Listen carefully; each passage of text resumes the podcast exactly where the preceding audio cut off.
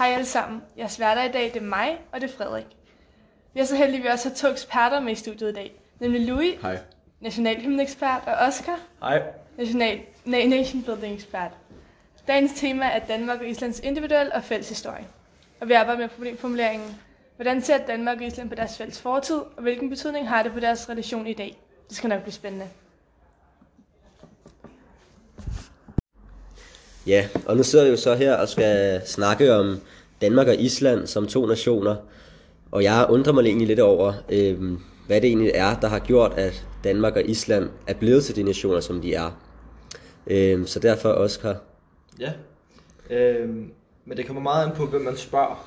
Fordi nogen vil mene, at for eksempel Danmark blev til en nation tilbage, hvor Harald Blåtand besluttede sig for at øh, tage kristendom ind i det, til det danske folk i situationstegn. Øhm, mens andre vil mene, at det første er i 1800-tallet, hvor en elite bestemmer sig for at oprette en nation. Øhm, og det kommer lidt an på, om man tror på det forestillede, eller de forestillede fællesskaber, eller man står på noget med den etniske, det etniske fællesskaber, som danner en nation. Øh, det kan man dele op i et par forskellige kategorier, øh, og det, det kommer lidt an på, om man ser det som primordialistiske, eller moderniste, modernistiske, eller, etnos, øh, eller ser det som en etnosymbolistisk symbolisme. Øhm, og ved primordialismen, der er det, hvad hedder det, en befolkning, som er blevet til en elite, og så er det der, de, den elite er så blevet til en nation. Og det betyder, at nationen går langt tilbage. Det er befolkningen, der har lavet nationen. Øh, modernister vil derimod tænke, at det i 1800-tallet øh, vores nation er blevet dannet, fordi det er eliten, der har bestemt, at befolkningen skal blive til en nation. Øh, derudover kan du tænke på det som øh, en etnisk fællesskab, hvor det så vil være på grund af, at man har noget til fælles i etniciteten, at der er kommet en nation. Øhm, Jamen, det lyder jo meget spændende, men øh, jeg sidder så og undrer mig lidt over, hvad med det her med, at Danmark har nærmest koloniseret Island i så mange århundreder. Hvad har det egentlig gjort for Islands selvforståelse? ja, Altså, det har egentlig gjort rigtig meget for deres, øh, det man kalder nation building.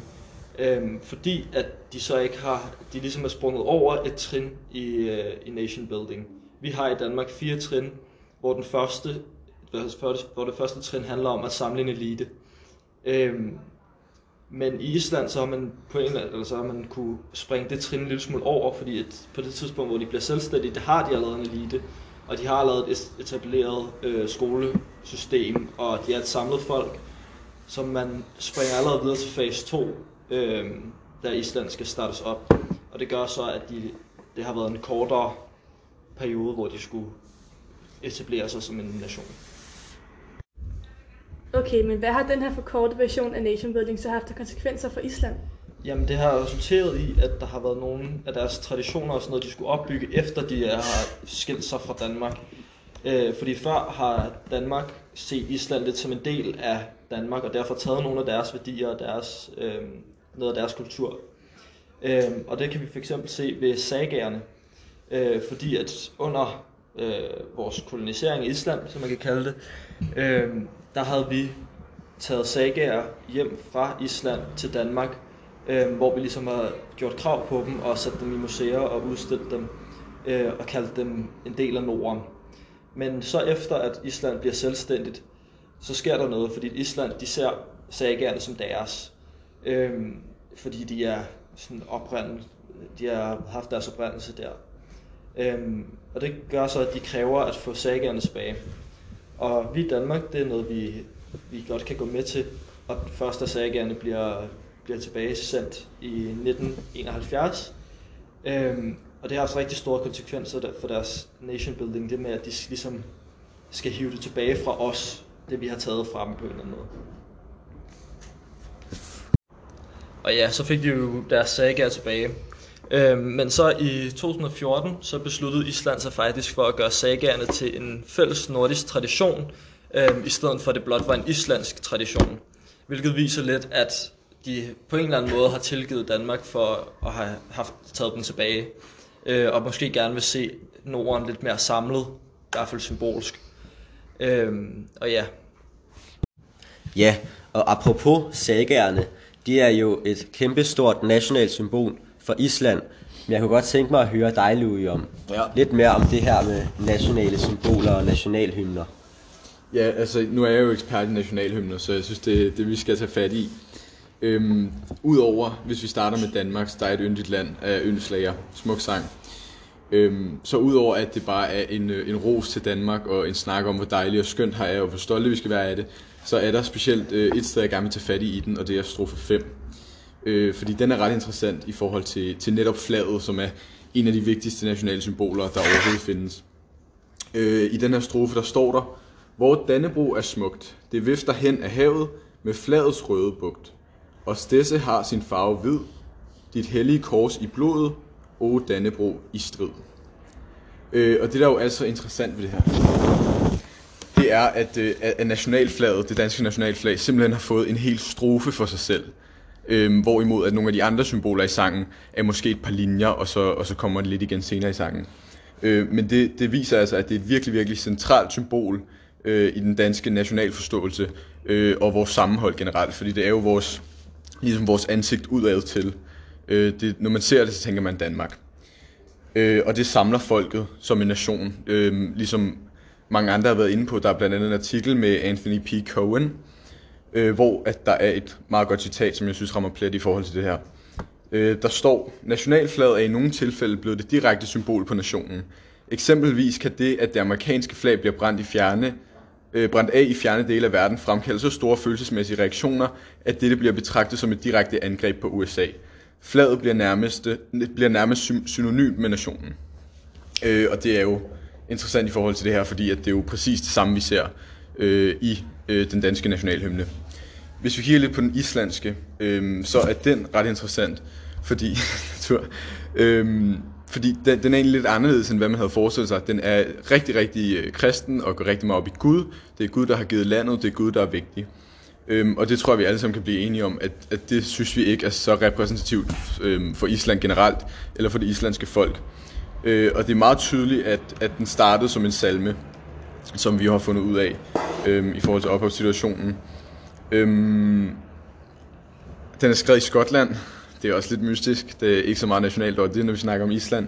Øh, men noget af det, der er mest interessant at, at, at tage fat i i forhold til de her to øh, nationalhymner sammenlignet med hinanden, det er, at der er meget mere natur i den danske, simpelthen.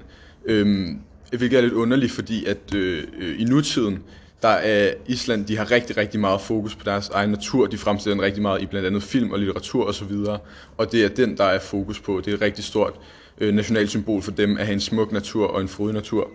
Øh, men den er der altså ikke lagt særlig meget fokus på, netop fordi, at, øh, at det er en salme, der stammer fra Skotland, og har, den har egentlig ikke så meget med Island at gøre, hvis man kan sige det sådan. Så ja.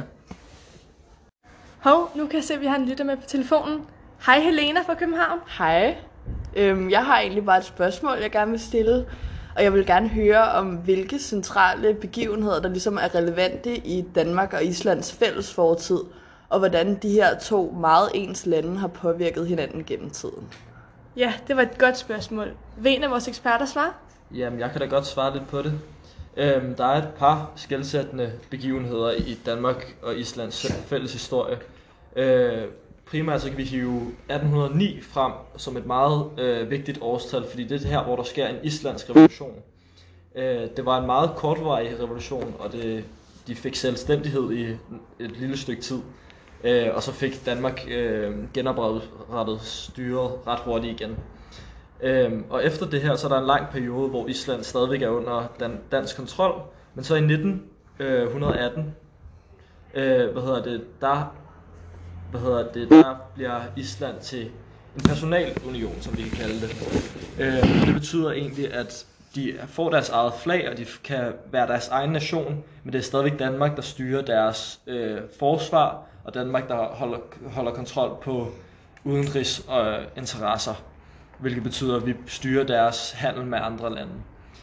Øhm, og så efter det her, så går der øh, en del år indtil 1944, hvor at Island så er en selvstændig stat, men uden styre på deres egen udenrig- udenrigslov. udenrigslov. Øhm, og i 1944, der bliver de så helt deres egen stat. og ja, den her selvstændighed, den har jo så haft rigtig store konsekvenser for eftertiden øh, med de to lande. Øh, vi har stadigvæk et forholdsvis øh, stærkt forhold til Island i Danmark, og øh, formentlig også den anden vej rundt. Øh, fordi islænderne, de lærer faktisk øh, dansk i skolen. Øh, og noget andet, man også kan se, det er så under sportsbegivenheder, at vi faktisk også hæpper på Island, når de spiller en sport, sportsbegivenhed. Øh, og vi bliver glade, når de vinder. Selvfølgelig mindre det er over Danmark. Øh, og det viser, at der stadigvæk er en, øh, ligesom et fællesskab over den fælles fortid, vi har delt i de to lande. Absolut. Ja, tusind tak til vores eksperter og Helena, som ringede ind. Øh, ja, Det var det, vi havde for i dag. Vi ses næste gang.